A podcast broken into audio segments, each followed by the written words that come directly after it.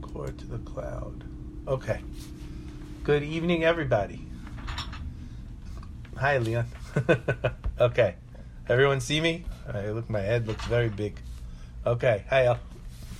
So last week we discussed the the sword of Eliezer in riding the camel and being metaken, fixing the Nachash. He was fixing the aspect of the Satan riding on a legged snake who had the appearance of a flying camel in Gan Eden. If you were there last week, it's good because it'll help to better understand this week. If not, it's not a problem because we're going to go over the concepts specifically related to this week. So this week we're going to look at the same story from a different point of view, but we're going to still see how everything we've been discussing over the last month fits together so beautifully to allow us to better understand our Avot, our forefathers, and Imahot, and our mothers. We're going to explore the matter of Rivka Imenu riding on the camel. It says, Vatakom Rivka. So Rivka got up, and her Vinaroteha, and her girls with her, and she rode upon the camels, and she went after the man. And then it says, Vatisa, then she, what happens was she comes to Isaac. She sees Isaac. Vatisa Rivka et eneha. She raises her eyes.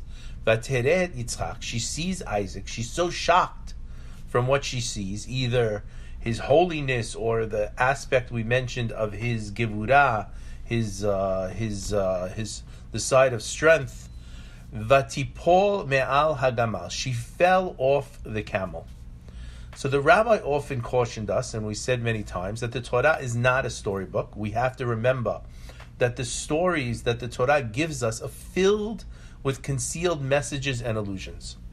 The Zohar HaKadosh reprimands anyone who believes otherwise. Says the Zohar, praiseworthy are B'nai Yisrael who are given the Torah from above, the Torah of truth, and whoever claims that a particular story told in the Torah relates solely to that particular event, says the Zohar HaKadosh, that person should be doomed.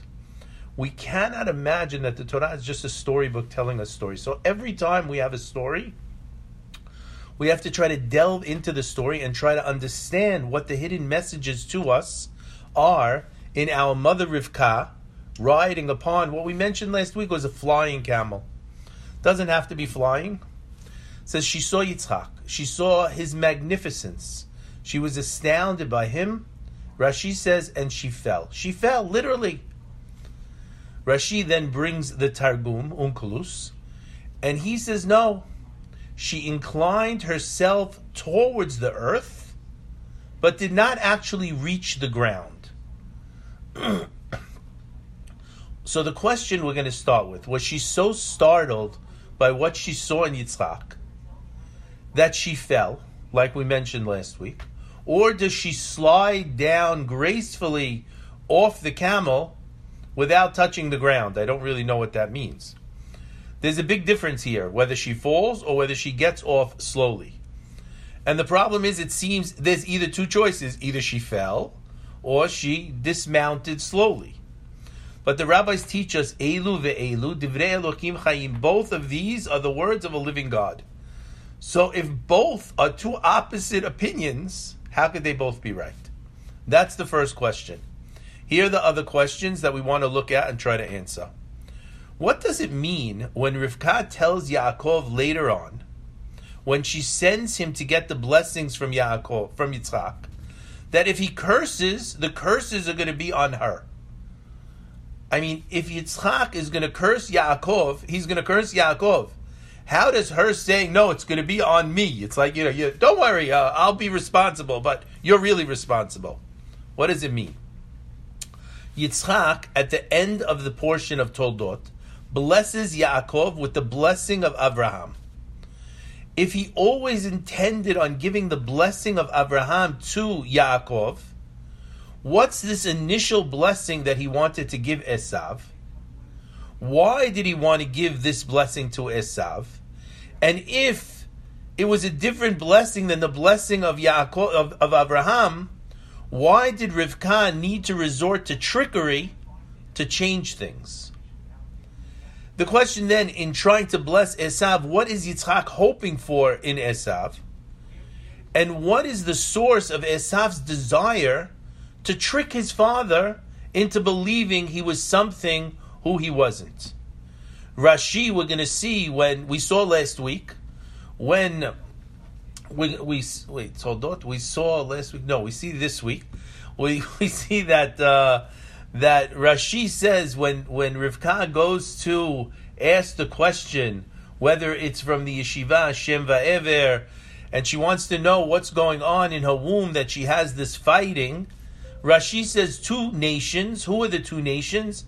Rav Yehuda Hanasi, Rabbi Judah the Prince, and Anti, Antino, Ant, Antoninus Caesar. The question is, we have Yitz, Yaakov and Esav. Why are we bringing up Rav Yehuda Hanasi and Antoninus Caesar? Well, what are you talking about? So that those are the questions we're going to try to answer. It says, Rav, Rabbeinu HaAri, he sheds light through our understanding of Gilgulim, of reincarnation. Says Rabbeinu HaAri, know that Rivka riding on the camels is an allusion to the infamous Nachash, whom our blessed rabbi said was like a camel. The Samach Mem, Satan, he's riding, he rode on this camel, this Nachash, to entice Chava, and when he touched her, he infected her with this negativity that went inside her.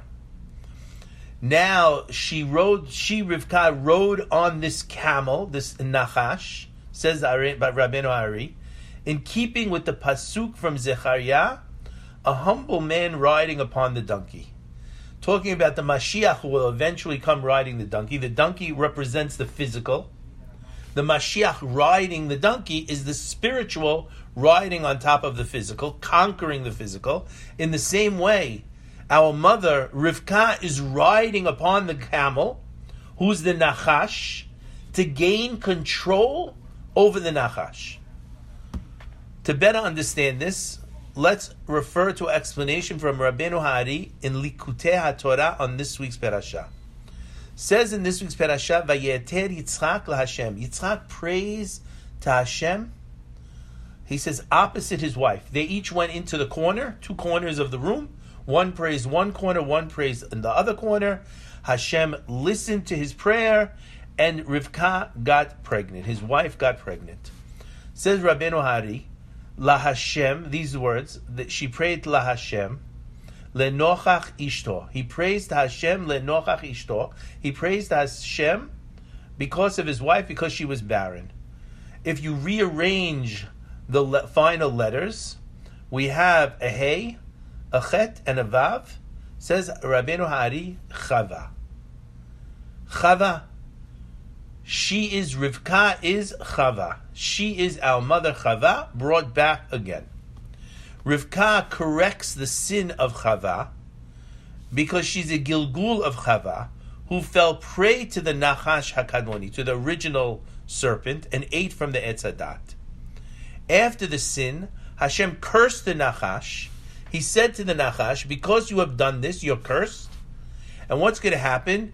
You're going to crawl on your belly, eat dust all the days of your life. Rashi comments, the, the Nachash crawls on its belly because it once had legs, which because of the sin, were removed. Pirchei de Rabbi Eliezer explains, what did the Nachash look like with legs? And he says, prior to the Chet, the serpent's form resembled that kemin gamal, that of a camel. So the Samach Mem is none other than the Yetzer Hara, who rode upon this camel Nachash in order to trap Adam and Chava. Explains Rabbeinu HaAri, the Satan, Samach Mem, was the great ministering angel in Shamayim. And what? He wants to find someone who's going to be like him, who's going to be adept at, at this trickery, and he couldn't find anyone better than the Nachash. And the Pasuk says, the Nachash was more cunning than any animal in the field, and its form resembled the Gamal. He mounted it, he rode it. So let's review. The Torah records that Rivka rode on a camel. In her first incarnation as Chava, Rivka was deceived and trapped by the Satan, the Samach Mem, riding on the Nachash.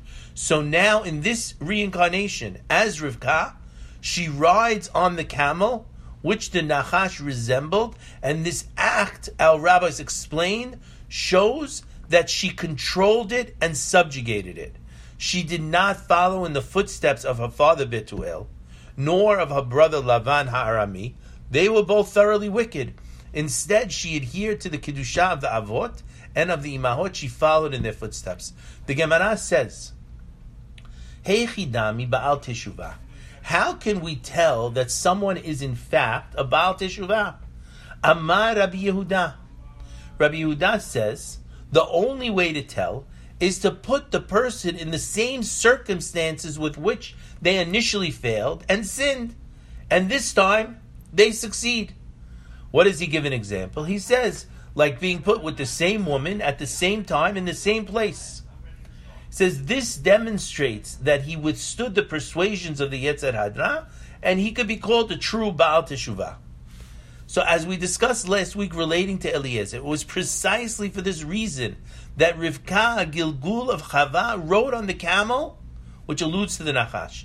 This indicates that she was returning to the same circumstances under which she encountered the Nachash the first time, when the Nachash still had feet, when it resembled the camel. This time, however, a similar time, similar place, Rivka performs teshuvah for her initial failure. This time she rides atop the camel, demonstrating her dominance over the Nachash with legs, subjugating it to the Kiddushah of the Torah mitzvot that she's adhering to. If we begin to understand the tikkun Rivka makes for Chava, we could begin to understand through the teaching of the, of the Arizal in Likutei Torah. He explains, Rivka Imenu intervened and was so adamant about Yaakov going before Yitzchak, his father, to receive the Berachot that Yitzchak intended to bestow upon Esav. What happens? Yitzchak is one hundred twenty-two years old. He realizes his mother died at one hundred twenty-seven. He doesn't know how much more years he has to live. He ends up living another fifty-eight years. So, so what does he do? He calls his son Esav to give him blessings. Rivka hears, and she's going to substitute Yaakov for Esav. What does she say to Yaakov? Yaakov says, what do you mean, Ma? If Daddy catches me, he's going to curse me. I'm doomed. And she says, no, I willingly accept any curses or repercussions that are going to ensue. He says, what does it mean? She says, Vatomer lo imo, says to his mother. His mother says to him, sorry. She says, Alai, on me is your curse, my son. Ach shema bekoli, just listen to what I'm telling you. Velech and kachli, and go and take for me. Go get the goats so I could prepare the food for your father. We have to keep in mind Rivka's Gilgul of Chava. Because of her, the man, who's the man? Adam. But remember, when we're going to have the story about Yaakov and he goes for the dream and the go, angels going up and down, the angels are shocked because they look at the face of Yaakov, and who do they see? They see on the face of Yaakov the face of Adam HaRishon. The rabbis teach us that Yaakov Avinu was the exact same as Adam HaRishon. He had the same splendor of Adam HaRishon. Now it was necessary because as Chava she messed up Adam HaRishon, who does she have to help? She has to fix Adam HaRishon in the incarnation as her son, Yaakov Avinu. So it was necessary to perform a tikkun. How? Through positive listening. Just as Adam listened negatively, Hashem, it says there, because you listen to the voice of your wife. This is the directive that Rivka gives her son. What does she tell him? Only listen to my voice. Ach, it says ach. What does it mean, ach, only? This time you're going to listen for positive purpose. Last time, it was a negative purpose. We learn from here the sacred comments. These are vital to understand Rivka as the Gilgul of Chava. She intervened and she made every effort to ensure that Yaakov would receive the Berachot instead of Esav, because Yaakov Avinu was the Gilgul and the Tikkun of Adam HaRishon. We all learn the face is the same. Yaakov is Adam stage two. The Zohar, for, for this assertion, it comes, the Zohar HaKadosh states clearly. It says, Deha Yaakov dugma de Adam HaRishon.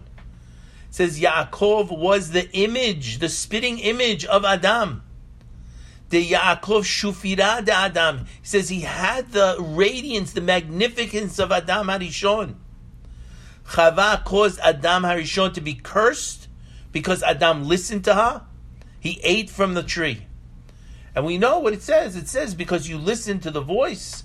It says now what's going to happen? Cursed is the ground, and by the sweat of your brow, you're going to work. Therefore, it's incumbent upon Rivka to fix the curse by ensuring that the brachot that she took away from Adam, through whatever she did, she took away the brachot by causing him to eat from the tree, by causing him to fall. Instead of him bracha, he has a curse. What's the curse? To work, to make a living. So how does she have to do it? She has to fix it for Yaakov, her son, who's the tikkun of Adam. This is the implication when she tells Yaakov Avinu. She says, Alai, upon me is your curse, my son. In other words, it's my responsibility, she's telling Yaakov. I have to rectify the curse that I brought upon you and the other Gilgul. And I plan by doing this, by helping you to receive the brachot. Now, to make amends for Adam Harishon's wrongdoing. What was his wrongdoing? Listen to his wife the first time for a negative purpose. Because you listened to the voice of your wife, says the Torah. It was Yaakov's responsibility as a tikkun of Adam HaRishon this time to not listen for a negative purpose, but to listen for a positive purpose. He did so by heeding the advice of Rivka, the Gilgul of Chava, thereby rectifying the initial corrupted act of listening. It's unbelievable how clear it is. This is the significance of Rivka's statement, Ach Shema Bekoli, just listen to my voice. Ach, this time, this Gilgul will fix what went wrong in the last one.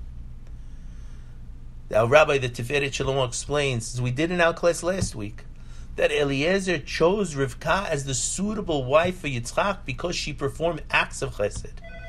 Thus, she would be able to use her chesed to mitigate and balance out Yitzchak's midah of din.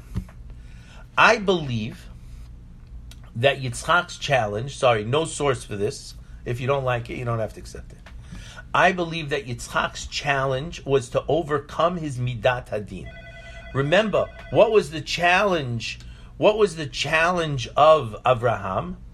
Avraham was filled with chesed. So Avraham's challenge was to overcome his chesed. What do you mean overcome his chesed? His whole life is giving, doing, taking care.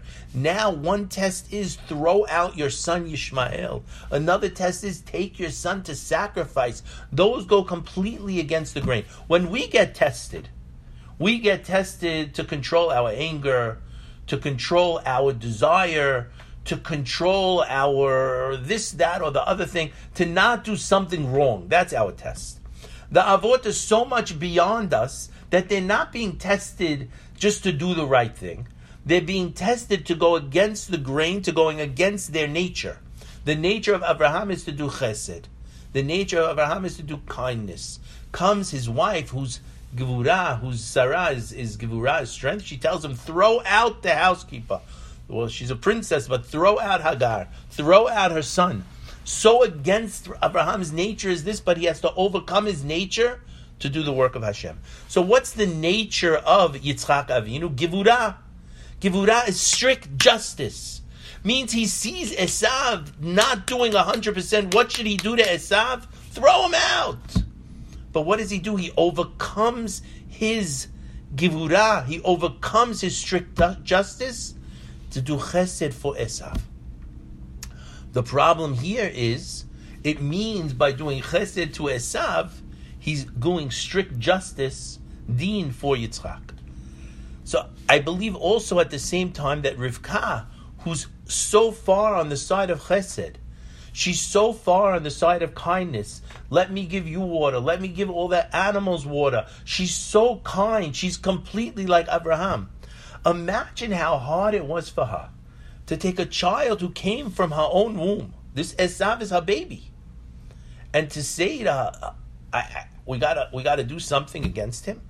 She has to overcome her chesed with this aspect of deen in order to give chesed to Yaakov. We have to remember that Yaakov only received the brachot because Rivka intervened and she instructed Yaakov to approach his father in a devious manner.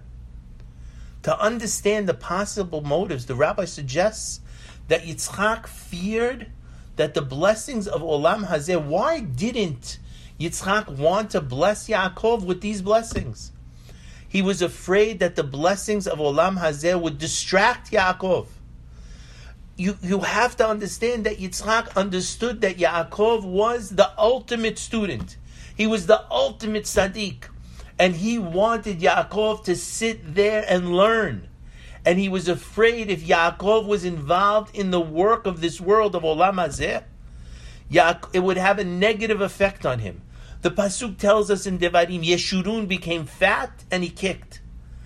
The, the, the Torah is telling us, Hashem is telling us that sometimes great affluence results in people becoming lax and even rebellious against Hashem.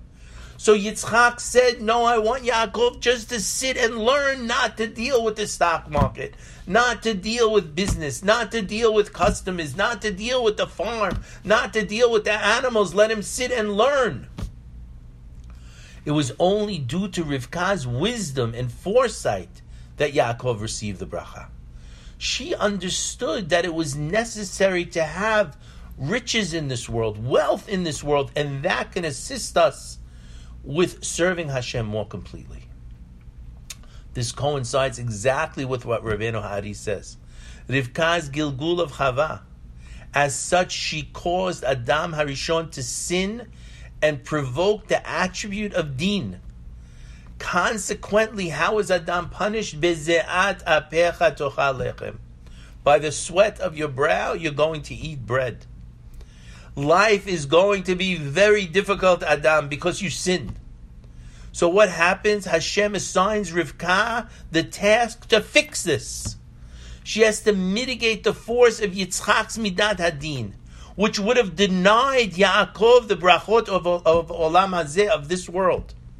She has to orchestrate the event so that Yaakov, the tikkun, the gilgul, the reincarnation of Adam HaRishon, would receive the brachot. And what's the bracha? Vayiten lecha haElokim mital hashamayim umishmene haaretz verov dagan vetirosh. May Hashem give you of the dew of the heavens, the fatness of the earth, abundance of grain and wine.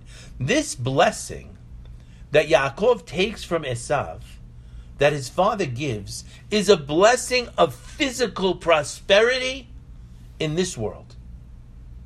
This is the blessing that Rivka has in mind to take and give to Yaakov. Why? Because she caused Yaakov to be cursed as Adam, that is only going to live by hard, hard work. Now she's going to return it from being cursed with hard work to being blessed with wealth. Let's introduce the third party to the story. So far we have Rivka is the Gilgul of Chava. Yaakov is the Gilgul of Yaakov is the Gilgul of Adam. Who's the Nachash? Explains Rabbeinu HaAri, Esav Harasha, who wanted to receive the brachot. Who was he? Why? The Zohar HaKadosh says that Esav was the earthly embodiment of the Nachash HaKadmoni, of the original serpent, which caused Adam and Chava to partake of the Etz HaDaat, of the tree of knowledge. The Pasuk says, Vahi Esav, Ish Yodeya Said. Esav was a person who understood how to hunt. He was a trapper and a hunter. Says Targum Unculus. He says an alternate imp- in interpretation. He says, "Vehu." He says, "Vehave Esav gever nach shirkan." What is this word, nach shirkan? Says the Zohar HaKadosh, it's a contraction of two words, nachash yarken. Shehaya siman nachash al nachash yarken. Yerko shel Esav. Says that Esav had a mark resembling the sign of the snake. He had a birthmark that looked like a snake on his thigh. This alluded to the fact that Esav in this world was a representative of the Nachash, the snake. With this understanding, we can begin to fathom the extent of Esav's deceit, his motivation for wanting to receive the Berachot from Yitzchak. In the form of Nachash HaKadmoni, the cleverest, the most cunning of all animals. Remember that Esav was the same as Yaakov, genius of geniuses. His potential was as high as Yaakov or even greater. It says that this Nachash was a malicious Chacham. He trapped Adam and Chava with a lie to Chava. He claimed that on the day you eat from the tree, your eyes are going to be open, you're going to be like God, knowing good and bad. By means of that lie, he brought death to Adam and all of creation. Consequently, Hashem punished the Nachash. Arur ata, you are cursed beyond all of the animals. Therefore, Esav, the Nachash, cleverly reverted to his previous ploys. He uses lies, he uses deceits to come up with a way to receive the brachot from his father. He pretends to his father to be the tzaddik. Listen, Dad, I'm a man of the field, I'm a hunter, but at the same time, I'm a good guy. Tell me, Dad, how do you take ma'aser, the ten percent to give when it comes to salt? How do you take the ten percent when it comes to giving straw? These are things we don't have to give. But in asking his father, his father say, wow, my son is a hard-working businessman. But even though he's a hard-working businessman, he wants to be a straight shooter and give what he's supposed to give. So Esav deluded his father Yitzchak into thinking that he observed the mitzvot. Not just observe, but rigorously observe. So that Yitzchak would give him the brachot. In this manner, he thought to outwit Hashem, so to speak. Hashem who cursed the Nachash. Hashem, however, quashed his plans through the intervention of Rivka, who's the Gilgul of Chava. Chava lost to the Nachash. Rivka outwitted the Nachash HaKadmoni. She tra- he trapped her, and now she was going to come back and get him. She cleverly, cleverly orchestrated that Yaakov Avinu, Yaakov our father, the Gilgul of Adam, would receive the brachot instead of Esav. The Zohar HaKadosh writes that when Yitzchak said to Esav, he says, and I will bless you before Hashem. Imagine, he tells Esav, come to me, go get me food, and I'm going to bless you in front of Hashem. Says that the Kiseh HaKavod itself started to shake. Hashem said, how is it possible that the Nachash, who I cursed because of the Etz HaDaat, is going to be released by Yitzchak of the curses? Immediately the Malach Michael was summoned. He went with the Shekhinah inside of Yaakov, so that when Yitzchak come, when Yaakov comes to Yitzchak and Yitzchak smells Gan Eden, he knows inherently that this is the right son. And later on, even though Esav came to him and said, my brother stole the blessing, Yitzchak says, no, I blessed him and he is blessed. He's the blessed one. It's so amazing when we consider that Hashem arranged for all three parties to be present at the same time. Rivka Imenu as the Gilgul of Chava, Yaakov Avinu as the Gilgul of Adam Harishon, and Esav Harasha as the embodiment of the Nachash, the original snake. All three met the first time in their first Gilgul. The Nachash was victorious. Hashem cursed him emphatically. Therefore, Esav, the current embodiment of the Nachash, comes up with an even plan. He's going to outwit Hashem this time. He's going to receive the brachot from Yitzchak, and he would no longer be cursed, but he would be blessed. Rivka, the Gilgul of Chava, who was tricked by the Nachash with a lie in her first Gilgul, intervened. She's the Gilgul. As Rivka, she prevails over Yaakov. He's the Gilgul of Adam, and she tries to convince him, and she does, that the only way to overcome the Yetzer Hara is to act crookedly, deviously with him, like he wants to act with you. Thus, Yaakov Avinu receives the brachot by, from Yitzchak by outwitting Esav the Nachash. Thus, what does Yaakov do when he receives the bracha? He frees himself from the curses that Adam was cursed, and he replaces the curses given to Adam with the brachot bestowed upon him by Yitzchak Avinu. Now let's try to understand Rivka, the Gilgul of Chava, riding on the camel. As we learned, she was subjugating the Nachash HaKadmoni, who, who was, still had legs. Now when Esav's ministering angel, now we're going to see in a couple of weeks, there's going to be a wrestling match. Yaakov is on his way back from Laban's house. He's going back home. On his way, he's divided in the camps. He's worried Esav is coming to meet him. He separates the family. And then what does he do? He goes back across the Yavok, the river, to get some little bottles he left. And he meets he meets a man there who wrestles with him all night. It says, who was this person wrestling with him? This was the angel of Esav. It says, he saw, he couldn't defeat Yitzchak, Yaakov. Vayiga bekaf yerecho. He hits him. He strikes him with a blow to the ball of Yaakov's thigh bone. And it became dislocated as they wrestle.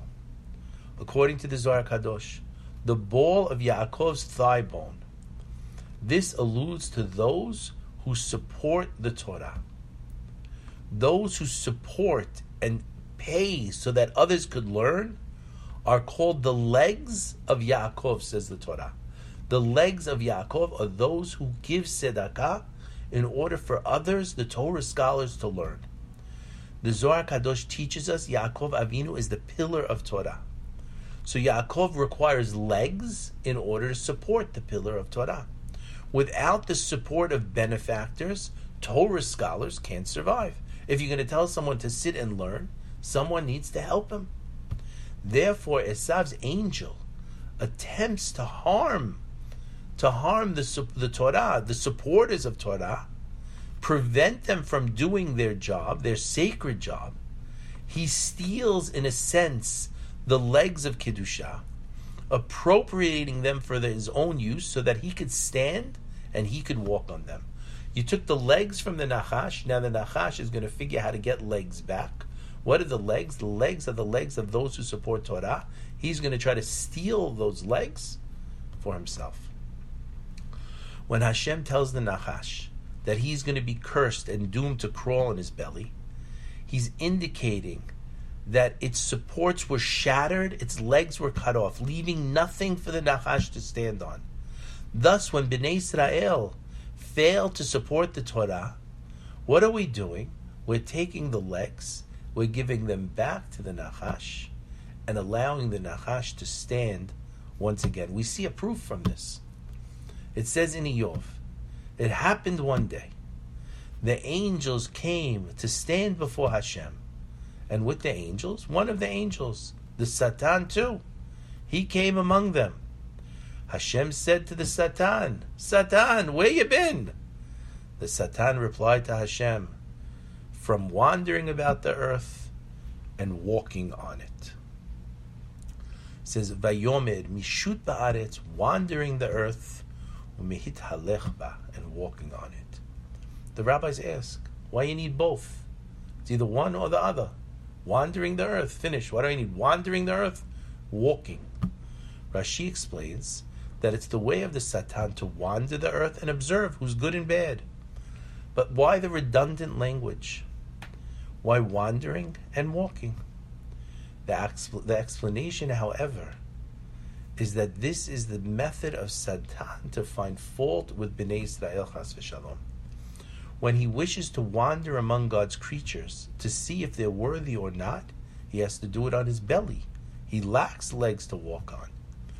If, God forbid, he finds that B'nai Yisrael are not engaging in the proper Torah study and in supporting the Torah study, what does he do? he refers, he takes Yaakov's legs, he steals them, and then he could walk upon the earth. So when Hashem turns to Satan, he says, where have you come from? The response of Satan is an indictment of B'nai Yisrael. I made an excursion. I found B'nai Yisrael aren't learning Torah because they're not supporting Torah. And therefore I took their legs and then I was allowed to walk around the earth. Because I succeeded in confiscating Yaakov's legs. They were remiss in supporting the Torah. I get the legs. Now let's better understand why Yitzchak wished to bestow the Berachot upon Esav.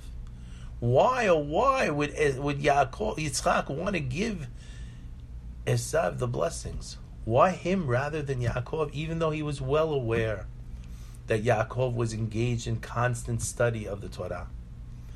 Yitzchak, Yitzchak hoped that the two of them would function together like Yisachar and Zevulun. What's Yisachar and Zevulun? One works, one learns. They have a partnership. They share the money. They share the learning. What did he hope? He hoped that Yaakov would fulfill the role of Yisachar in studying the Torah day and night, while Esav would fulfill the role of Zevulun, supporting his brother Yaakov and providing all his needs. The Chatam Sofer writes, the purpose of creation was for Yaakov and his descendants, B'nai Yisrael, to act as a nation of priests. Am Kohanim, a sanctified people. It says they would all engage us. We should all engage in the study of Torah like Yisachar. It says, but how are we going to live? Who's going to support us? It says the Chatam Sofer, the plan was that Esav and his descendants would serve the function of Zevulun, supporting Yaakov and his descendants so that they could devote themselves to Torah study and the service of Hashem in a leisurely fashion. When Rivka goes and she says, what's going on in my womb, that there's this battle? She's told there are two nations, Shnei Geim, it's written. It's Gimel Yud Yud Mem, not Goyim, Geim. We pronounce it Goyim. Rashi writes, Geim, what's Geim? Nobles. Who are the nobles, Rashi writes? Antoninus and Rav Yehuda Hanasi. It says maybe it's Marcus Aurelius, many of the rabbis suggest, but I went to the museum last year and, and uh, Nachliel, uh, one of the teachers, uh, explained to me, no, it's a different Caesar. It says, but these two, Rav Yehuda Hanasi and Antoninus, they were the wealthiest people in the land. The fact that we have a Torah today is because we have a Torah Sheba'al Peh. Remember, there's two Torahs. There's the written Torah, but in order to understand the written Torah, we need Torah Sheba'al Peh. We were forgetting Torah Sheba'al Peh. So what did Rav Yehuda Hanasi do? In around the year two hundred of the Common Era, he put together the Mishnah. This is the beginning of the oral Torah being put down on paper. This was a very expensive endeavor.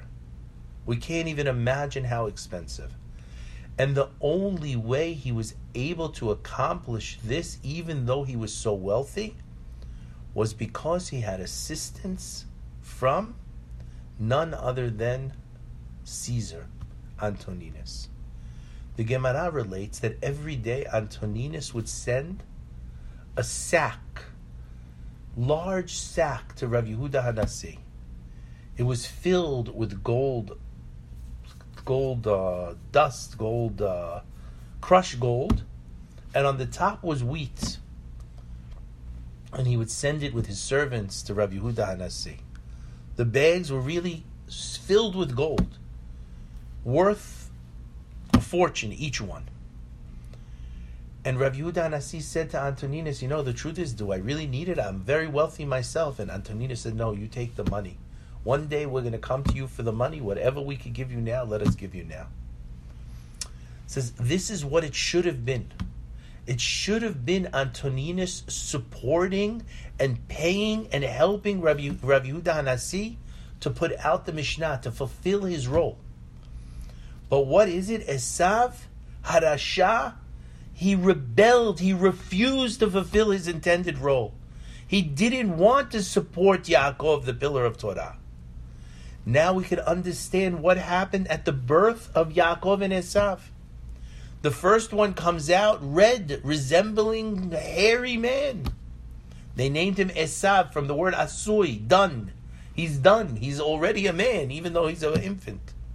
Afterwards, Yaakov emerges, and he's grabbing onto the ankle, to the foot of Esav. They call him Yaakov, the word heel, ekev. Says, who called him? Says, he called him. Esav should have been Raglei Yaakov. He should have been the legs of Yaakov. He should have been the one to support the Torah. This was his mission. He should have supported Yaakov's life of study. However, he rejected this. He refused to fulfill his mission. So what does Yaakov have to do? If he's not going to be my legs, what do I have to do? I have to grab the legs for myself. Therefore, he appropriately acts and he grabs the leg of Esav. And how do we know this was the right thing to do? Because what's his name? Yaakov, from grabbing the heel. And who named Yaakov Yaakov? Hashem himself. Hashem saw Esav is not going to fulfill his destiny, and therefore Yaakov is going to have to be his own support. Vayikra Shemo Yaakov. Rashi writes, Hashem himself named him Yaakov because B'nai Yisrael were not only going to have to learn, they were going to have to support themselves. And therefore he had to receive the Berachot from Yitzchak, his father. Rav Pinchas Friedman expresses a beautiful thought. He says, we see after the wrestling match, says the sun rose as he passed Penuel, and he was limping. Rashi says, based on the Midrash, based on the Agadah, he says the sun rose. This implies that it rose for Yaakov, and he no longer needed to limp. The sun healed him. We learn from another Midrash. Yaakov and Esav have a meeting as children, and they decide they're going to divide up the world. Esav says, my world is Olam Hazeh. I want this world. Yaakov, you could have Olam Haba. The commentaries say, if this was the deal, how are we permitted to derive any pleasure from this world? If this world belongs to, to uh, Esav, beyond our basic needs, how can we take more? Yet based on what we learned, we could answer this. Here is the way to understand the Midrash. Yaakov and his descendants inherited Olam Haba. It implies that they would devote themselves to engage in Torah study and doing mitzvot. Esav and his descendants inherit Olam Hazeh. It implies that not only are they going to have Olam Hazeh, but they're responsible to support and take care of Yaakov, enabling him to study Torah without interruption and distraction. However, what does Esav do? He completely reneges on the arrangement. He refuses to be the legs of Yaakov. This compels Yaakov to also engage in matters of Olam Hazeh in order to provide for Yisrael's scholars of Torah. This is the meaning, Vayizrach lo Hashemesh. Hashem signified to Yaakov with the sun rising that he would be successful in the matters of this world as well. It may be surprising, after all, the function of Yaakov and his descendants is to study Torah. The Pasuk says that Yaakov, the pillar of Torah, was limping on his hip, chas v'shalom, due to the absence of, of benefactors of Torah. Therefore, Hashem shone the sun. He said to Yaakov that you'll be able to support yourselves. You'll have agreements, arrangements, like Yisachar and Zevulun, where someone's going to earn and someone's going to learn, and the two become partners. Says the Gemara in Sanhedrin, Rav Shimon ben Menashe says, it's unfortunate that a great servant was lost from the world.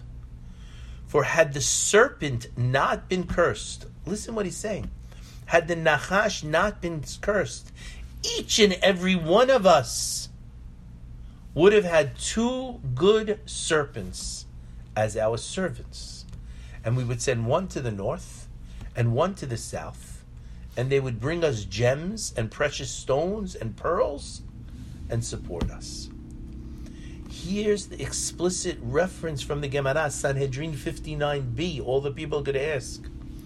Here's the explicit reference teaching us that had the serpent not rebelled against Hashem regarding the Etz HaDaat, he could have chosen instead an honorable role. He could have put his legs to good use. He could have assisted B'nai Yisrael in serving Hashem. We could have been sitting in the Beit HaMidrash learning Torah while the servant would go out and take care of all of our daily chores. What we see in essence is that the serpent himself was supposed to function as Raglei Yaakov, Yaakov's legs, assisting and providing for the B'nai Yisrael to learn Torah. Instead of assisting mankind to serve Hashem, what happened? He instigated man to sin. Therefore, he confiscated the prestigious role as Raglei Yaakov. He lost his legs as punishment, and he's supposed to slither on his belly. Rabbeinu HaAri taught us that Rivka Imenu, the Gilgul of Chava, rode on the camel to illustrate that she subdued the klipa of the Nachash. While it still had legs and resembled a camel, we learned that Rivka was chosen from above to be a suitable mate for Yitzchak so that she could moderate the deen of Yitzchak with her chesed. She was strategically situated where she could intervene and ensure that Yitzchak bestowed the Berachot on Yaakov. As the Arizal explained, when she was Chava in the previous Gilgul, she fell into the trap of the Nachash. Therefore, it was her duty this time to prevent Esav HaRasha, the current embodiment of the ancient snake, from stealing the blessings. This is why she cleverly arranged to meet Yitzchak while riding on a camel. She was alluding to the Nachash that still had legs. This was the camel. She was perhaps hinting at Yitzchak. This is my sacred mission, to control the legs of the Nachash so that it should be used to support the Torah study of B'nai Yisrael. So she was demonstrating that she controlled those legs. She was returning them to the realm of Kiddushah. For by prevailing upon Yaakov to step in and receive the brachot in place of Esav, remember we said the Yaakov was always going to receive the bracha of the bracha of Avraham. He was always going to receive this bracha. This was the bracha of wealth that Yitzchak wanted to go to Esav to support Yaakov, but Rachel knew, Rivka knew it was never going to happen, and therefore Yaakov had to take the bracha. So we return to where we started. The pasuk applies, according to Rashi, that Rivka, she was startled. She sees this holy Yitzchak. She sees this tremendous Givurah, his deen. She's shocked. She falls off the camel. Unkelus, the Targum says, no. She lowered herself gracefully to the ground. Which is it? Fall, lower yourself gracefully. We say, Eilu ve'eilu, divrei Elohim chayim. Both are correct. How can we understand? How can both be correct? Now that we learn that riding atop the camel symbolized her dominion over the Nachash, which she subdued with her Kiddushah.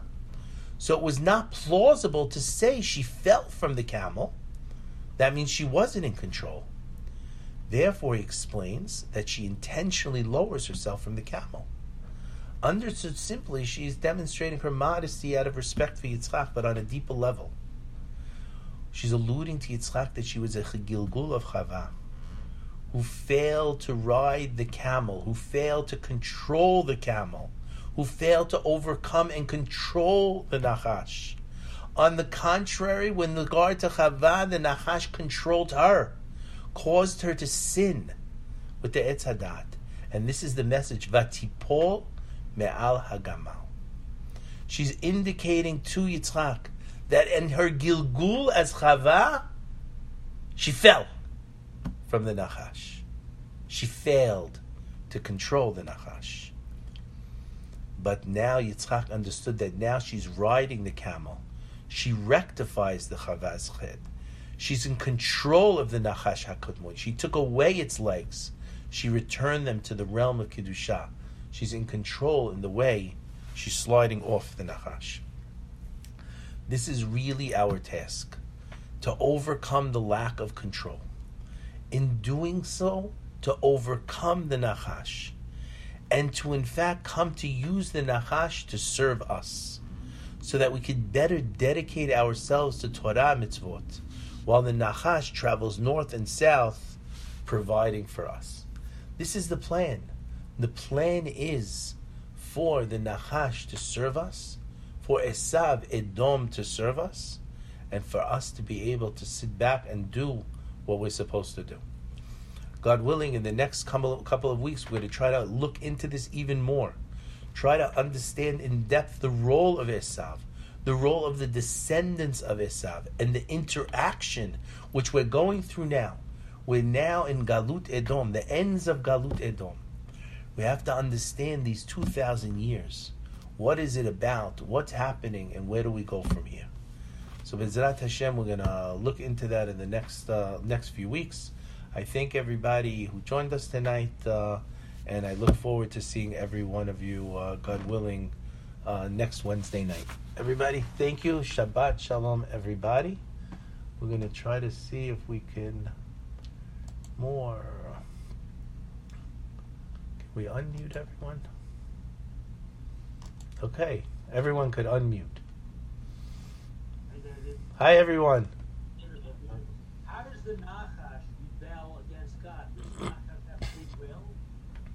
Ah, so the the the Nachash the Nachash the Nachash is, is a challenge to us. So the Nachash in rebelling against Hashem is really in creating the challenge to us. The Nachash has a role, and the role really is, it's interesting. The question could be asked, if Yitzchak understands really that Yaakov deserves the blessing, then why does he go ahead and give some blessing to Esav after? He says to Esav, he's blessed. Sorry, Charlie. Remember, we said Yitzchak, the gematria of Yitzchak is, Victor Road is eight times twenty-six, two oh eight. So that's eight blessings of twenty-six of Shem Hashem. That's what Victor Road. The gematria of Yaakov is seven times twenty-six. seven times twenty-six is one is one eighty-two. So the intention was, Yitzchak has eight blessings. He's going to give seven to Yaakov, one to Esav. It says, we draw back that extra blessing. And what happens? But he still gives a blessing to Esav. So if Esav is the manifestation of the Nachash, why give him a blessing? It's because we require the challenge in order to do what we're supposed to do.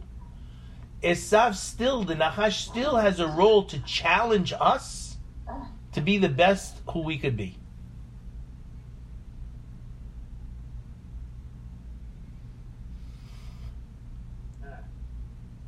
Helpful?